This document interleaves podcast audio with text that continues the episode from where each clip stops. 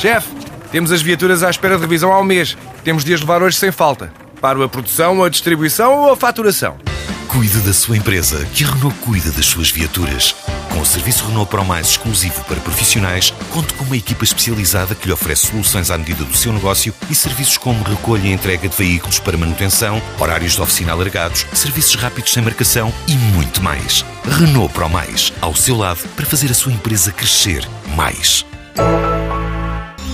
É sempre assim numa final, alegria para uns, tristeza para outros. Os jornais escrevem esta manhã sobre o feito histórico do Braga. 50 anos depois, o Braga volta a ficar com a Taça de Portugal. Nas fotografias há muita gente feliz, com lágrimas, jogadores, adeptos e o presidente do Braga. Ontem no Jamor o troféu foi entregue pelo presidente da República, confesso adepto dos bracarenses.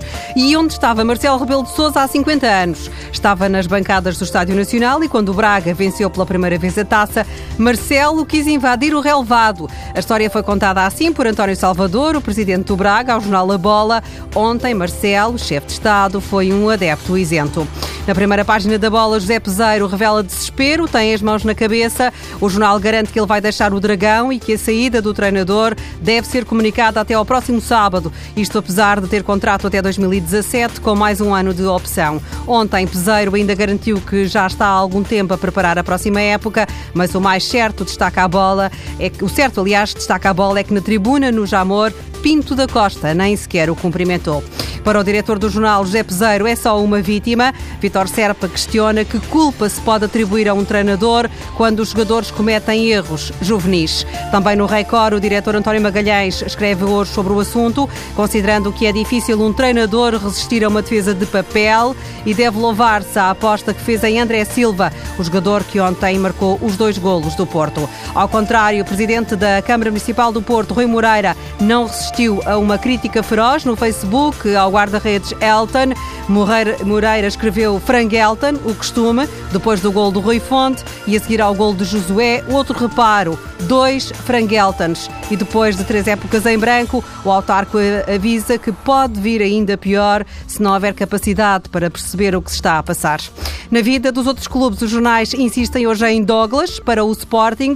O jogo adianta que o jogador brasileiro tem salários em atraso e ameaça rescindir com o Trabzonspor. Douglas quer ser leão e Jesus, sublinha a bola, não tira o central da cabeça. João Mário é de novo notícia esta manhã. O Record garante que o jogador do Sporting interessa ao Chelsea. Está na lista de compras de Abramovich. No Benfica, o Manchester City mantém vigilância cerrada a Ederson.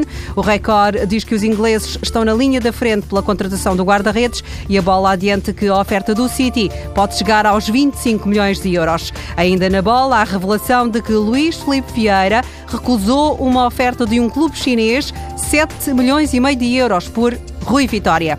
Em Inglaterra, expectativa pelo anúncio oficial de José Mourinho no Manchester United. O Sun aponta neste contexto a saída de Ryan Giggs, depois de 29 anos no clube. E com Mourinho pode chegar Zlatan Ibrahimovic para jogar e também, dizem os jornais suecos, para treinar, para ser adjunto do Special One. Que dupla! A revista de imprensa com Paula Dias.